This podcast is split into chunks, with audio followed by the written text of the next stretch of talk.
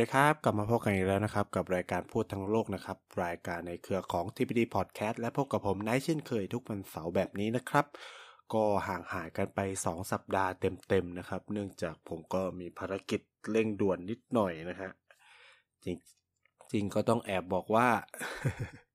หนีไปพักผ่อนมานะครับ ก็เทปนี้ก็จะเป็นเทปสุดท้ายของปีนี้แล้วก็ช่วงนี้ก็จะเป็นเทศกาลคริสต์มาสก็อ่า Happy Christmas แล้วก็ Happy New Year ไปในตัวด้วยนะครับ เพราะว่าเทปปีใหม่หน้าก็อาจจะเป็นหลังช่วงปีใหม่ไปเลยนะครับ ก็ สัปดาห์นี้ก็จะปิดท้ายรายการด้วยเรื่องราวเกี่ยวกับประเทศ บังคลาเทศนะครับ ก็จะเป็นเหตุผลที่หยิบยกเรื่องราวของประเทศนี้ขึ้นมา เพราะว่า ปีนี้มีความสำคัญมากสำหรับบังกลาเทศ เพราะว่าเขาครบรอบ 50 ปีแห่งการเฉลิมฉลอง เอกราชนะครับ จริงๆอะเขาเฉลิมฉลองไปตั้งแต่ช่วงเดือนมีนาคมแล้วแต่ว่า เดี๋ยวเราจะมาเล่าผมเคยเล่าประวัติศาสตร์คร่าวๆของ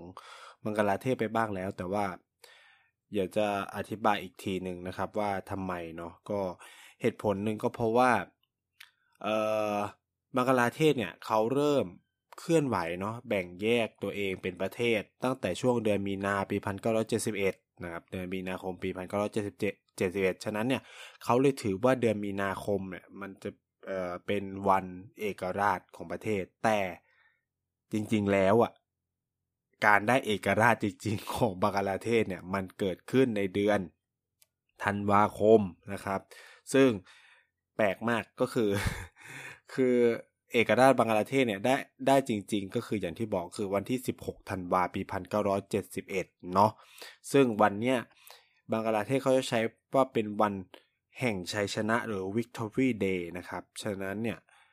ในวันที่ 16 ธันวาที่ผ่านมาเนี่ยเขาก็จะมีการเฉลิมฉลองวันแห่งชัยชนะเกิดขึ้นนะครับในประเทศบังกลาเทศ ซึ่งผมคิดว่ามันมีความสำคัญ เพราะเนี่ยมันคือวันที่เฮ้ยบังกลาเทศได้รับสิทธิในการปกครองตัวเองอย่าง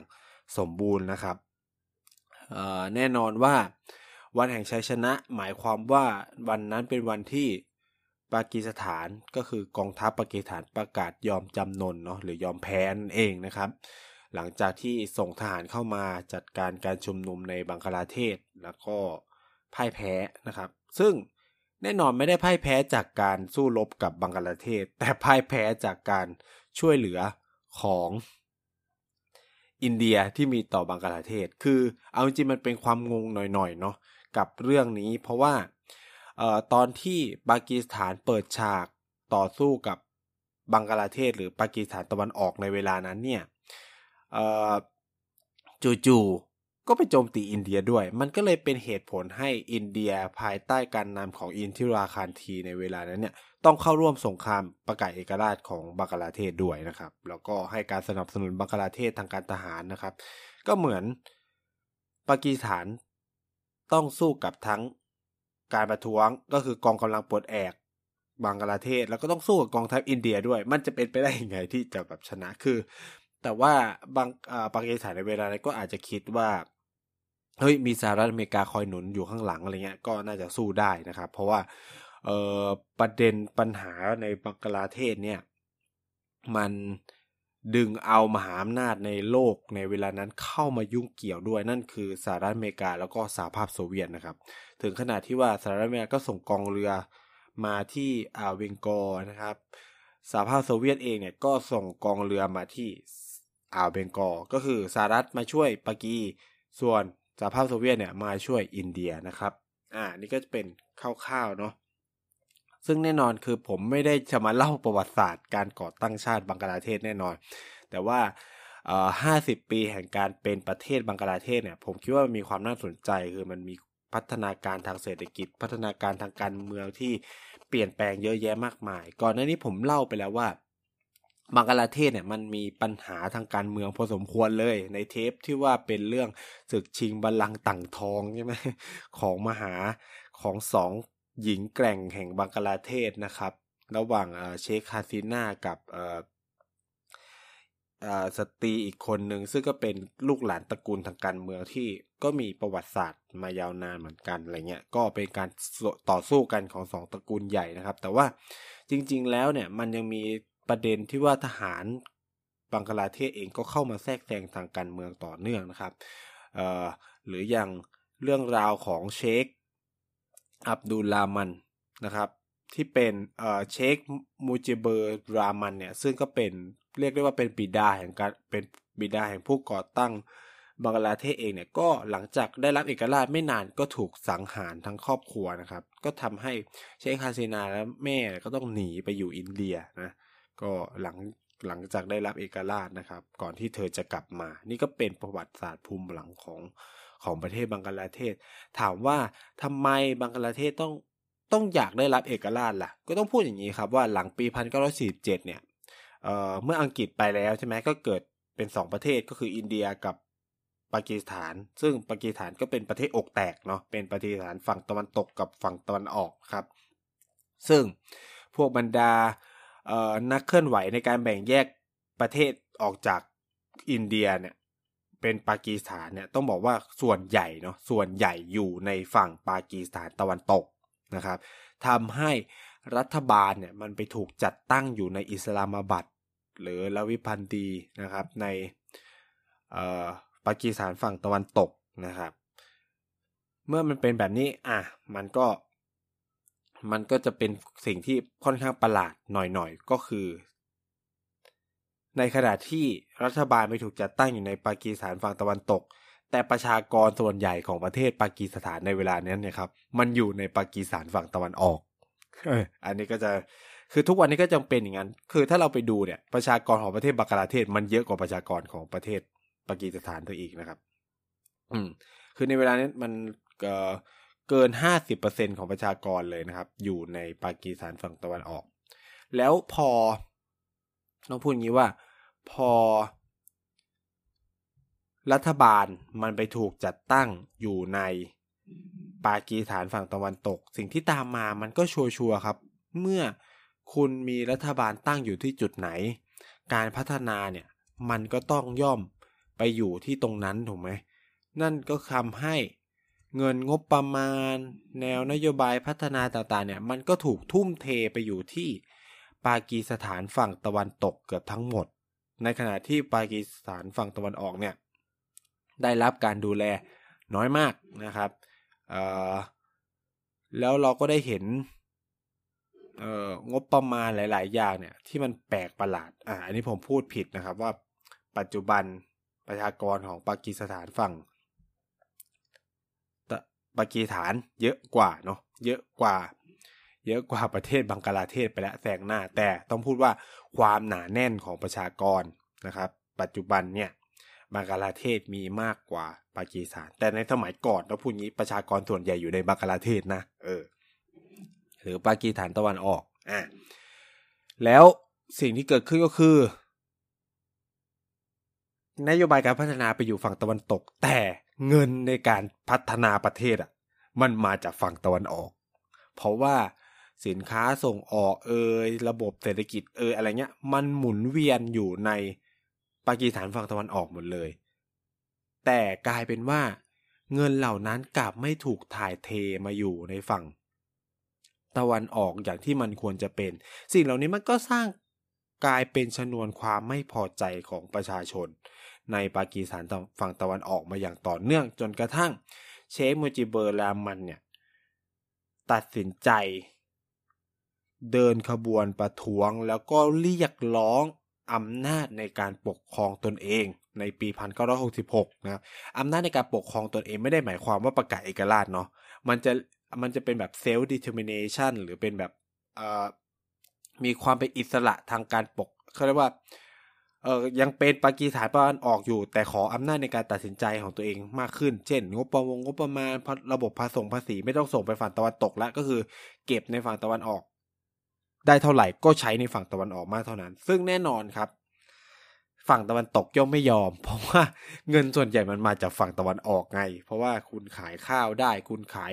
รูนี้นั่นในฝั่งตะวันออกเยอะแยะมากมายนะครับ ก็เลยทำให้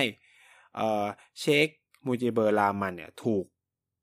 ข้อกล่าวหานะครับ เป็นกบฏแล้วก็ถูกจับไปในที่สุด แต่ว่าการถูกจับกลุ่มของเขาในครั้งนั้นก็นำมาสู่การเดินขบวนประท้วงในฝั่งตะวันออกเยอะแยะมากมายนะครับ สุดท้ายรัฐบาลก็ยอมปล่อยตัวนะครับ ยอมปล่อยตัว แต่แน่นอนครับความขัดแย้งมันไม่ได้หายไป แล้วก็ความความรู้สึก ต่อปากีสถานฝั่งตะวันตกของคนปากีสถานตะวันออกก็ยังรุนแรงมากยิ่งขึ้น ว่าเออทำไมทำกับพวกเขาแบบนั้นนะครับ จนกระทั่งในปี 1970 มันมีการเลือกตั้งระดับชาตินะครับ เพื่อเลือกนายกรัฐมนตรีคนใหม่ สิ่งที่เกิดขึ้นก็คือว่า เชคมูจิเบอร์ลามันได้รับชัยชนะในการเลือกตั้งปี 1970 ก็อย่างที่ผมพูดไปว่าประชากรส่วนใหญ่มันอยู่ในฝั่งตะวันออกถูกไหมมันก็เป็นปกติก็คือแบบ เกิน 90 กว่าเปอร์เซ็นต์จากที่นั่งในฝั่งตะวันออกก็คือพรรคของเชคมูจิเบอร์ลามันชนะถล่มทลายนะครับ แล้วก็มีเขาเรียกว่าได้รับโอกาสในการจัดตั้งรัฐบาลใช้คำนี้แล้วกันนะครับ ซึ่งแน่นอนก็คือพวกบรรดาผู้ชนชั้นนำในฝั่งตะวันตกก็รู้สึกว่า เฮ้ย ถ้าปล่อยให้เชคมูจิเบอร์ลามันเนี่ยขึ้นมามีอำนาจเนี่ยแม่งประกาศเอกราแน่นอนเลยวะเมื่อวานนี้ใช่ไหมก็เลยทำให้ มีการสกัดไม่ให้เชคมูจิเบอร์ลามันขึ้นสู่อำนาจ นี่ก็เลยกลายเป็นจุดแตกหักสำคัญที่นำไปสู่การเดินขบวนประท้วงของเชคมูจิเบอร์ลามัน ที่นำพาประชาชนสองล้านกว่าคนในปากีสถานฝั่งตะวันออกเนี่ย ออกมาเรียกร้องเอกราชในเดือนมีนาคมปี 1971 ซึ่งเหตุการณ์นี้ก็ทำให้ในพลยายาคารซึ่งต่อมาก็จะ ปฏิรัฐประหารแล้วก็ยึดอำนาจเนาะก็คือส่งกองกำลังทหารเข้าไปในปากีสถานตะวันออกเพื่อสลายการชุมนุม ซึ่งก็ทำให้เกิดการฆ่ากันเยอะแบบปราปามการชุมนุมรุนแรงอะแล้วก็มีผู้เสียชีวิตจำนวนมาก จนบางคนเขาเรียกว่านี่มันเป็นจีโนไซด์นะมันเป็นการฆ่าล้างเผ่าพันธุ์ มันเป็นการสังหารหมู่ครั้งใหญ่ในภูมิภาคเอเชียใต้นะครับ แล้วในเวลานั้นเองอะ เชคมูจิเบอร์ลามันก็ถูกจับด้วยนะครับ ก็คือส่งฐานไปจับเชคมูจิเบอร์ลามันเสร็จปุ๊บก็เอาเชคมูจิเบอร์ลามัน ขึ้นเครื่องบินแล้วก็ส่งมาขึ้นศาลที่อิสลามบัดในปากีสถานฝั่งตะวันตกนะครับ แล้วก็เหตุการณ์ทั้งสองเหตุการณ์นี้ก็กลายเป็น การประทะกันเกิด ทำให้ดินแดนปากีสถานฝั่งตะวันออกเนี่ยกลายเป็นสมรภูมิระหว่างทหารปากีสถานกับกองกำลังเรียกร้องเอกราชนะครับมันก็คือมีกองทัพปากีสถานฝั่งตะวันออกนั่นแหละ ก็คือแปรพักแล้วก็กลายเป็นกองทัพเรียกร้องเอกราชไปในตัวนะครับ แต่จุดเปลี่ยนอย่างที่พูดไปก็คืออินเดียเข้าร่วมสงครามในเดือนธันวาคมนะครับ เพราะเออปากีสถานได้ไปโจมตีอินเดียนะครับ แล้วก็นี่ก็เลยกลายเป็นเหตุผลให้การสู้รบ มันเกิดความเปลี่ยนแปลงแล้วปากีสถานก็เป็นฝ่ายพ่ายแพ้ ยอมจำนน และนี่ก็กลายเป็นจุดเริ่มต้นของประเทศน้องใหม่แห่งเอเชียใต้อย่างบังคลาเทศนั่นเองนะครับ อันนี้ก็จะเป็นประวัติศาสตร์คร่าวๆว่า ที่ไปที่มาของบังคลาเทศคืออะไร แต่หลังจากมีการก่อตั้งบังคลาเทศในปี 1971 เนี่ย ก็ต้องพูดอย่างนี้ว่า พอก่อตั้งประเทศปุ๊บความเป็นประเทศใหม่ อุปสรรคคุณเยอะมากแน่นอนนะครับ ไม่เรือจะเป็นเรื่องความสัมพันธ์ระหว่างประเทศการเมืองเศรษฐกิจเนาะคุณต้องดิวกับทุกอย่างสังคมอีกถูกไหมครับเออสังคมคุณจะจัดการกับสังคมภายหลังบาดแผลแห่งการสู้กันทางสงครามกลางเมืองอะใช่ครับเนี่ยเออยังไงใช่ไหมแล้วก็เออได้เอกราชมาแล้วเจอบริหารจัดการระบบเศรษฐกิจยังไง เพราะในเวลานั้นเนี่ยบังกลาเทศก็ต้องถือว่าเป็นประเทศที่ยากจนมากนะครับ เป็นประเทศยากจนมาก ระบบเศรษฐกิจก็ ไม่ได้ดีไปขนาดนั้นนะครับ ยังเป็นประเทศด้อยพัฒนาด้วยเป็นประเทศด้อยพัฒนาเลยใช้คำนี้เป็น less least less development country นะครับ แล้วก็ต้องเผชิญกับอุปสรรคหลายอย่างในประเทศเนาะหลังจากได้รับเอกราช เพราะว่าประชากรก็หนาแน่นอ่าโอเค อาจจะค้าขายได้เงินเยอะนู่นนี่นั่น แต่ว่าคนก็เยอะเหมือนกันนะครับ นอกจากปัญหาเศรษฐกิจ ปัญหาความยากจนความเหลื่อมล้ำแล้ว บังกลาเทศยังเป็นหนึ่งในประเทศที่เผชิญภัยธรรมชาติโดยเฉพาะพายุไซโคลนเยอะที่สุดแห่งหนึ่งของโลกด้วยในเวลานั้น มันก็ทำให้เกิดการสูญเสียชีวิต สูญเสียทรัพย์สินของประชากรเป็นจำนวนมาก ซึ่งพอคุณเผชิญภัยธรรมชาติคุณก็ต้องนำเงินงบประมาณเยอะแยะมากมายไปฟื้นฟูใช่ไหมครับ มันก็เป็นทางเป็นวัฏจักรแห่งความ ยากลำบากที่เอ่อบังคลาเทศ ต้องเผชิญในยุคแรก ๆ เลยนะครับทำให้เศรษฐกิจในช่วงแรกของประเทศนี้เนี่ยต้องพึ่งพิงความช่วยเหลือจากภายนอกเป็นจำนวนมาก ต้องรับเงินสนับสนุนจากอองค์การระหว่างประเทศ คือถ้าใครไปดูนะครับ องค์การระหว่างประเทศที่ให้ความช่วยเหลือต่างๆ ไม่ว่าจะเป็น FAO องค์การอาหารและยาใช่ไหมสำนักงานผู้ลี้ภัยสำนักงานต่างๆเนี่ย อยู่ในบังกลาเทศเยอะมาก คือสำนักงานของสหประชาชาติเนี่ยจำนวนมากที่แบบให้ความช่วยเหลือด้านต่างๆ เนี่ย อยู่ในบังกลาเทศ เออ ต้องพูดอย่างนี้นะครับ เออแล้วเมื่อเปรียบเทียบกับอินเดีย เปรียบเทียบกับปากีสถานเนี่ย ก็ต้องบอกว่าบังกลาเทศล้าหลังมาก อันนี้คือผมไม่ได้พูดแบบเหยียดนะ ก็คือต้องยอมรับความจริงว่ามันล้าหลังกว่าปากีสถานและอินเดีย ก็อย่างที่บอกก็คือปากีสถานก็เอาเงินงบประมาณจาก ไอ้นี่ไปพัฒนาตัวเอง คือปากีสถานในอดีตมันจเจริญมาก คุณต้องเข้าใจคุณมีนิวเคลียร์คุณมีคือมันประเทศที่ผลิตนิวเคลียร์ได้ปะก็ไม่ชอบเด็กๆอะเออต้องใช้คำนี้นะในขณะที่อินเดียก็ลักษณะเหมือนกันนะครับ แต่ว่าต้องพูดอย่างนี้ว่านั่นเป็นภาพจำเก่าๆที่เราพยายามถูกทำให้จำแบบนั้น เช่น ปัญหาความขัดแย้งทางการเมืองที่ผมเล่าไปว่าเออมันมีการแย่งชิงอำนาจทหารเข้ามาพัวพันการเมืองใช่ไหมครับ นี่คือสิ่งที่เวลาเรานึกถึงบังกลาเทศกันเนี่ยเราก็จะนึกถึงภาพนี้โอ้แออัดนะครับ เศรษฐกิจยากจนใช่ไหมเพราะว่าแบบมันมีเอ่อยิ่งแบบพออ่ามูฮัมหมัดยูนุส ซึ่งเป็นนักเศรษฐศาสตร์รางวัลโนเบลของบังกลาเทศเนี่ยได้รับเนี่ยเขาก็จะพูดเรื่องเอ่อธนาคาร ลากหญ้านู่นเนี่ยเราก็จะได้เห็นภาพแห่งความยากจนตอกย้ำเข้าไปอีก แต่ว่าจริง ๆ แล้วมันไม่ใช่คือธนาคารการมีนของอยู่นูแต่มันเป็นคอนเซปต์เรื่อง SME เลยนะครับ แต่ว่าเป็น SME ที่สนับสนุนผู้หญิงอ่าแล้วมันจะมีความสำคัญต่อระบบเศรษฐกิจของบังกลาเทศมาก ๆนะครับ ก็คือว่าในทุกวันนี้เนี่ยบังกลาเทศมันไม่ได้มีลักษณะเป็นประเทศแบบที่เราจำกันอีกแล้วอะ่ะ คือ ตอนนี้คือบังกลาเทศต้องเรียกได้ว่าเป็นประเทศที่มีเศรษฐกิจเติบโตเนาะ GDP เติบโตรวดเร็วที่สุดแห่งหนึ่งของโลกเลยนะ แม้กระทั่งว่าตอนนี้เผชิญกับโควิด เนี่ย ตัวเลขการส่งออกของบังกลาเทศยังสูงมาก ๆ เลยครับ คุณผู้ฟัง อันนี้เป็นอะไรที่น่าจับตามองมากเลยนะครับ แล้วก็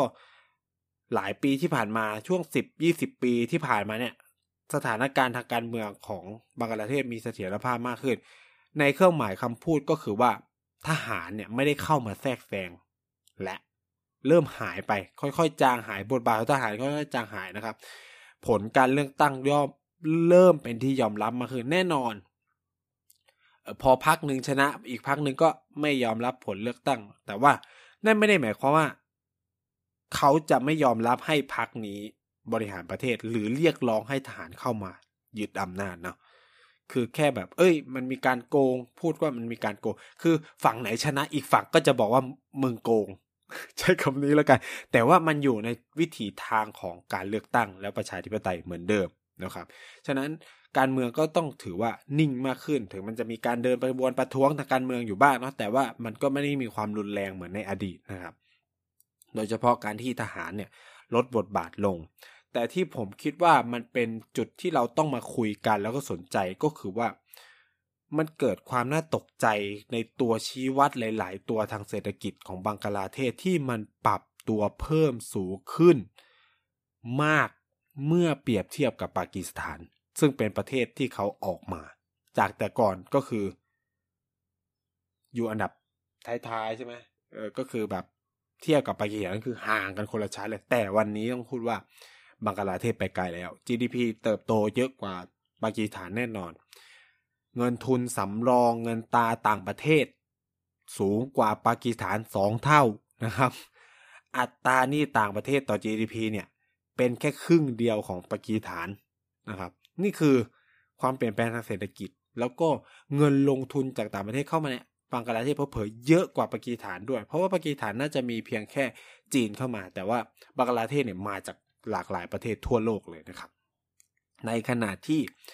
คุณภาพประชากรของบังกลาเทศเนี่ยผมก็ต้องบอกว่ามีพัฒนาการอย่างมีพลวัตสูงมาก เช่น อายุไขประชากรที่มันเพิ่มขึ้นอย่างต่อเนื่อง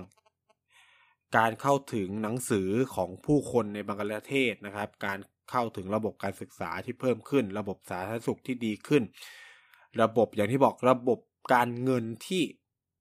ชนชั้นลักย่า คนสามัญชนคนธรรมดาเข้าถึงได้มากขึ้น แล้วก็สิ่งเหล่านี้มันก็ทำให้อัตราส่วนความยากจนของประชาชนเนี่ย มันค่อยๆลดลง แล้วมันก็แซงหน้าปากีสถานไปในทุกมิติแหละ แต่ที่มันน่าสนใจกว่านั้นก็คือเราพบว่ามันมีดัชนีชี้วัดคุณภาพประชากรหลาย ๆ ตัวของบังกลาเทศ ที่ไม่ได้แซงแค่ปากีสถานแล้ว มันแซงอินเดียด้วยนะครับ เช่น คุณภาพชีวิตของผู้หญิงเนี่ย ก็ถือได้ว่าบังกลาเทศทำได้โดดเด่นมาก ๆ ทั้งที่อยู่ในสเฟียของความเป็นเอเชียใต้ที่ได้ชื่อว่าบทบาทผู้หญิงมีน้อย แล้วก็ผู้หญิงต้องเผชิญกับระบบปิดตาธิปไตย หรือแบบผู้ชายเป็นใหญ่สูงมากๆ แต่ว่าตัวเลขของบังกลาเทศนี่คือโดดเด่นกว่าคนอื่น ในในภูมิภาคพอสมควร โดยเฉพาะเมื่อเทียบกับอินเดียและปากีสถานด้วย อ่าอันนี้ก็จะเป็นสิ่งที่มันเปลี่ยนไป แล้วเราก็จะเห็นภาพการต่อยอดเช่นพวกธนาคารการมีอะไรเงี้ยที่มันเข้าไปช่วยเหลือพวกบทบาทของสตรี empowering ผู้หญิง แล้วเราก็ได้เห็นว่าคนเอ่อสิบกว่าปีที่ผ่านมาก็คือบังกลาเทศปกครองโดยผู้หญิงเออมันเป็นการแข่งขันกันของผู้หญิง ก็คือเชคฮาซีนาใช่ไหมแล้วก็อีกท่านหนึ่งนะครับคาเลนดานะครับ ก็แข่งขันกันนะ นี่ก็เป็นภาพการเปลี่ยนแปลงทางเศรษฐกิจครั้งมโหฬารเปลี่ยนแปลงทางด้านสังคมครั้งมโหฬารภายในประเทศบังกลาเทศ ในช่วงเวลาเพียงแค่ 50 ปีเท่านั้นนะครับ ยิ่งไปกว่านั้นเนี่ยบังกลาเทศยังประสบความสำเร็จอย่างมากในการปฏิวัติ ผมใช้คำว่าปฏิวัติระบบเศรษฐกิจเลยนะ เพราะว่าก่อนหน้านี้เนี่ยบังกลาเทศก็เหมือนประเทศกำลังพัฒนาอื่นๆ หรือประเทศด้อยพัฒนาอื่นที่พึ่งพิง เศรษฐกิจจากภาคเกษตร แต่วันนี้นะครับ เศรษฐกิจบังคลาเทศ มาจากภาคอุตสาหกรรมแล้ว รายได้จากภาคเกษตรเนี่ยน้อยมากนะครับ เงินส่วนใหญ่มาจากภาคอุตสาหกรรม รายได้หลักก็เอ่อซึ่ง ซึ่งโอเค หลายท่านเราบอกอ้าวมันก็ปกตินี่อ่ารายได้จากภาคเกษตร มันน้อยกว่าอุตสาหกรรม แต่พูดงี้ว่าสำหรับบังกลาเทศแม้ในเขตพื้นที่ชนบท รายได้หลักของครัวเรือนนะครับ ไม่ได้มาจากเกษตรแล้ว แต่มาจากภาคนอกเกษตรหมดเลยอ่าไม่ว่าจะเป็นภาคบริการหรืออุตสาหกรรมก็แล้วแต่นะครับ แล้วก็สินค้าขึ้นชื่อที่ผมคิดว่า คุณผู้ฟังอาจจะเคยได้ยินกันมาบ้างนั่นคือ เสื้อผ้าสำเร็จรูปนั่นเอง คือตลอดหลายปีที่ผ่านมามันเกิด SME จำนวนมากในบางประเทศที่รับ ทำเสื้อผ้าสำเร็จรูปเสื้อผ้าสำเร็จรูปก็คือพวกเสื้อผ้าโหลต่างๆ ที่เราใช้กันนั่นแหละ แล้วก็ไม่ใช่ผ้าผ้าโหลอย่างเดียวนะครับ มันรวมถึง เสื้อผ้าแบรนด์เนมต่างๆด้วย ก็มาใช้บังกลาเทศเป็นฐานในการผลิตแล้ว บริษัทใหญ่ๆคือคือโรงงานมันก็มี แต่ว่ามันก็มีพวก SME ที่รับมาทำมันก็จะแบบเป็นออเดอร์ออเดอร์กันไปนะครับ ซึ่ง ปัจจุบันบังกลาเทศเป็นฐานการผลิตของพวกเสื้อผ้าสำเร็จรูปแบรนด์เนม แบรนด์ต่างๆ แบรนด์ดังเนี่ย เยอะมากๆ ทั่วโลกคือ วันนี้ถ้าเราหยิบคอเสื้อขึ้นมา นอกจากเวียดนามแล้วนอกจากไทยแล้ว เราจะเจอบังคลาเทศด้วยนะครับ ซึ่งความเปลี่ยนแปลงเนี่ยมันทำให้บังกลาเทศเข้าไปมีส่วนสำคัญในห่วงโซ่เศรษฐกิจโลก แล้วก็มีความสำคัญมากต่อภูมิศาสตร์เศรษฐกิจโลก ที่ดึงดูดให้บรรดา ประเทศต่างๆ เข้ามาลงทุนนะครับ ในอดีตเนี่ยก็ต้องพูดว่านักลงทุนรายใหญ่ของบังกลาเทศก็คือเพื่อนบ้านอย่างอินเดีย แต่วันนี้มันเปลี่ยนไปหมดแล้วนะครับ โดยเฉพาะการเข้ามาของจีนที่เข้ามาลงทุนในโครงสร้างพื้นฐานใหญ่ๆ ไม่ว่าจะเป็นพวกท่าเรือน้ำลึกสะพานข้ามแม่น้ำอะไรเงี้ย มันก็ทำให้บทบาทของจีนเพิ่มขึ้นในบังกลาเทศ แล้วก็ทำให้ปัจจุบันบังกลาเทศกำลังอยู่ท่ามกลาง อิทธิพลของมหาอำนาจในเอเชียอย่างจีนแล้วก็อินเดียด้วยนะครับ ซึ่งตรงนี้มันก็จะมีความสำคัญต่อท่าทีของบังกลาเทศในเวทีระหว่างประเทศ แล้วก็มันก็ทำให้บังกลาเทศมีความสำคัญต่อภูมิรัฐศาสตร์ที่ปัจจุบันเนี่ยอินโดแปซิฟิกมันกำลังได้ถูกได้รับความสำคัญใช่ไหมคือเราอาจจะต้องย้อนไปทำความเข้าใจประเด็นความสัมพันธ์ระหว่างประเทศ นิดหนึ่งว่าหลังบังกลาเทศได้รับเอกราชในปี 1971 เนี่ย แน่นอน คนที่มีบทบาทต่อบังกลาเทศมากที่สุด ก็คงหนีไม่พ้นอินเดียถูกไหมครับ เพราะว่าหนึ่งมันอยู่ติดกันแล้วก็ช่วยเหลือกันจนได้เอกราชมานะครับ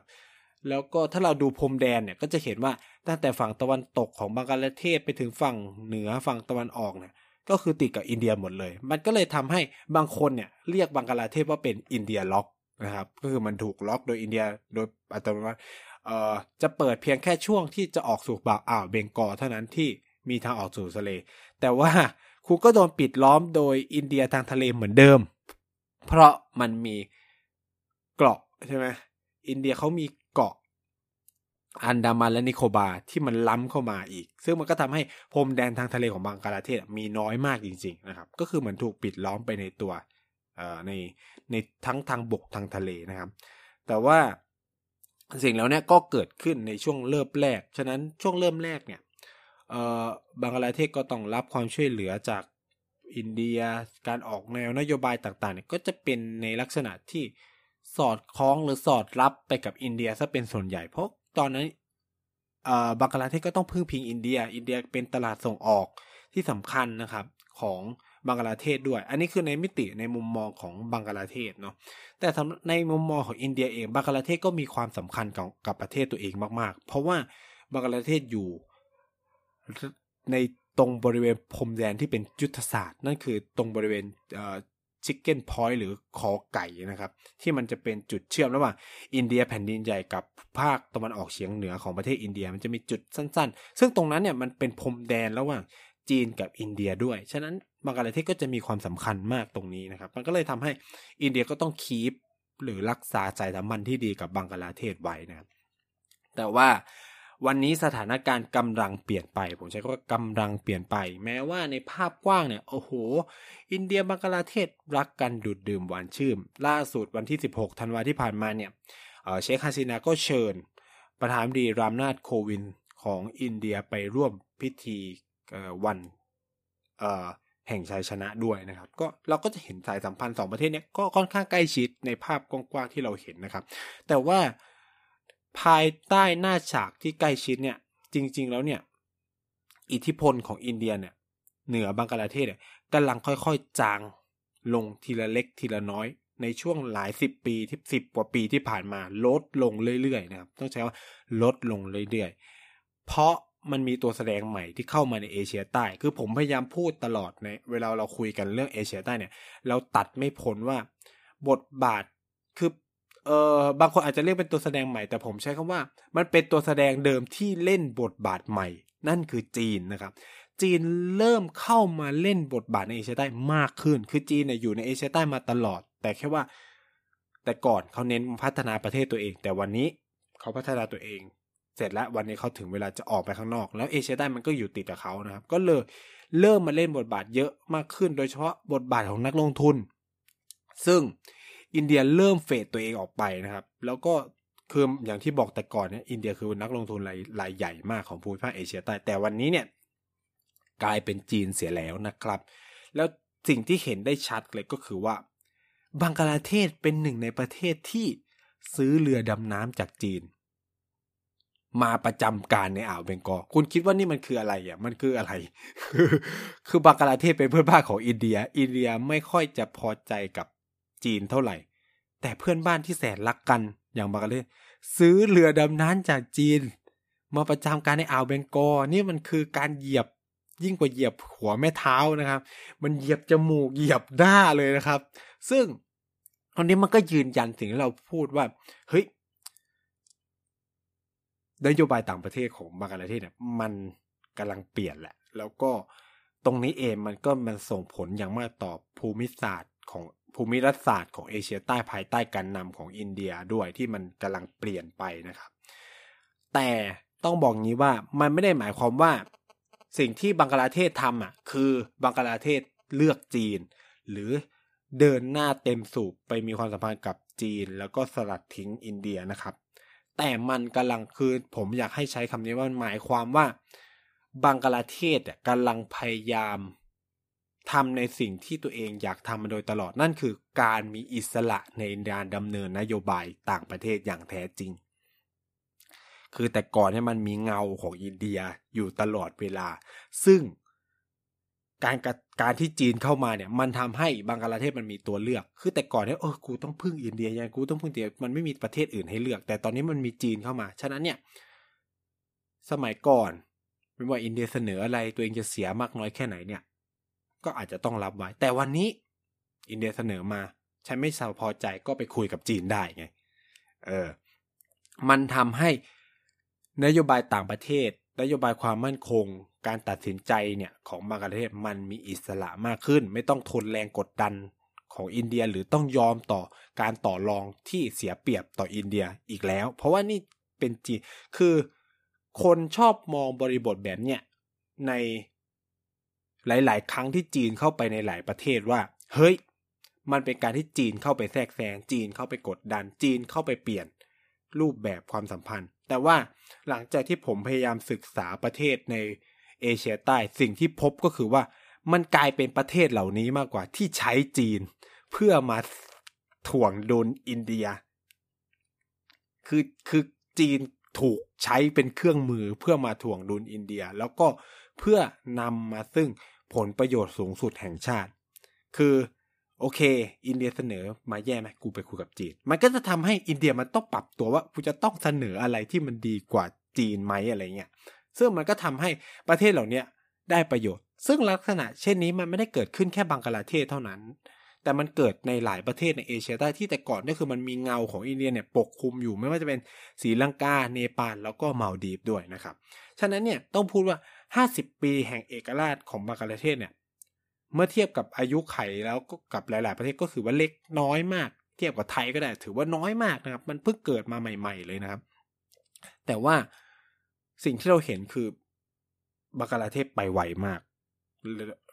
แม้กระทั่งว่าห้าสิบปีถือว่าเผลอคนบางคนที่เผชิญกับสงครามกลางเมืองในเวลานั้น ก็ยังมีชีวิตอยู่ถึงวันนี้นะครับ บาดแผลก็ยังไม่ได้จางหาย แต่ว่าสิ่งที่คนบังกลาเทศอยากได้เอกราชเขายังจำได้จนถึงวันนี้ก็คืออยากเห็นคนใน next generation คนรุ่นรุ่นต่อไปอะ กินดีอยู่ดีประเทศพัฒนานะครับ ซึ่งวันนี้เขาทำได้สำเร็จเป็นจำนวนมากแล้วนะครับ ที่สำคัญกว่านั้นเนี่ย เราจะได้เห็นบทบาทการวางตัวของบังกลาเทศ ในเวทีระหว่างประเทศในภูมิรัฐศาสตร์ใหม่ที่น่าสนใจท่ามกลางมหาอำนาจภายในภูมิภาค แล้วบังกลาเทศก็กำลังเป็นที่จับตามองมาก ๆ ว่าจะเป็นหนึ่งในตัวแปรสำคัญของยุทธศาสตร์อินโดแปซิฟิกของสหรัฐอเมริกาและพันธมิตรด้วยนะครับฉะนั้นศักยภาพของบังกลาเทศเนี่ยต้องบอกว่าเป็นที่ประจักษ์มากๆ แล้วก็เราควรจับตามองอย่างยิ่ง เพราะว่าวันนี้เนี่ยหลายนักวิเคราะห์ ยกย่องนะให้บังกลาเทศเป็นหนึ่งในโมเดลการพัฒนาประเทศที่น่าสนใจมาก จากประเทศด้อยพัฒนาวันนี้ก็ก้าวกระโดดขึ้นมาเป็นประเทศกำลังพัฒนาอย่างรวดเร็ว แล้วก็แก้ไขปัญหาอะไรได้แต่ถามว่าบังกลาเทศจะมีปัญหาไหมมีครับ ก็คือการที่เศรษฐกิจพัฒนาเร็วก็นำมาสู่อะไรความเหลื่อมล้ำอันนี้ก็เป็นสิ่งที่บังกลาเทศต้องแก้ไขต่อไปในอนาคต แต่ว่าเป็นที่ยอมรับกันว่าบังกลาเทศภายใต้การนำของเชคฮาซินาเนี่ย มีการปฏิรูปครั้งใหญ่ แล้วก็ทำให้ประเทศเจริญก้าวหน้าอย่างรวดเร็วด้วยนะครับ อันนี้ก็จะเป็นภาพรวม 50 ปีเอกราชบังกลาเทศ การพัฒนาที่ก้าวกระโดดนะครับ ที่ผมอยากจะชวน คุณผู้ฟังเล่าเอ่อคุยนะครับ ในช่วงสิ้นปีนี้นะครับ ก็หวังว่าจะได้เก็บความรู้เล็กๆ น้อยๆนะครับ ในเรื่องราวเกี่ยวกับประเทศนี้ในเอเชียใต้นะครับ ยังไงก็ขอบคุณคุณผู้ฟังทุกคนที่ติดตามรายการเรามาถึงวันนี้ แล้วก็ฝากสวัสดีปีใหม่ขอให้ทุกคนสุขภาพแข็งแรงนะครับ การงานเจริญก้าวหน้านะครับ ร่ำรวยเงินทองนะ ก็แล้วก็เป็นแฟนคลับของเราของพูดทั้งโลกต่อไปในปีหน้าด้วยนะครับเเราจะมีประเด็นอะไรน่าสนใจมาคุยกันก็รอฝากติดตามด้วยนะครับ ยังไงฝากรายการต่างๆใน TPD Podcast ไม่ว่าจะเป็น Back for the Future เกียร์กายก็สิบนะครับ พูดทั้งโลกแล้วก็เด็กสังชาติด้วยนะครับ ปีหน้าก็จะมีสิ่งดีๆ มามอบให้คุณผู้ฟังทุกคนอย่างแน่นอน อยากมีประเด็นอะไรที่อยากคุย อยากให้ผมเล่าให้ฟัง ซึ่งตอนนี้ลิสต์มาแล้วประมาณ4ี่ห้าเรื่องนะครับสำหรับปีหน้าก็ติดแฮชแท็กพูดทั้งโลกมาได้ หรือแอด Night Talk th นะครับใน Twitter นะครับ เดี๋ยวผมก็จะไปเก็บไปตอบนะครับ ก็ขอบคุณมาก ๆ ตลอด 1 ปีที่ผ่านมาที่รับฟังรับชม แล้วก็คุยกันมานะครับ คุณทุกคนทุกท่านนะครับ แล้วพบกันใหม่ในปีหน้านะครับ สัปดาห์นี้ก็ขอลาไปก่อนสวัสดีนะครับ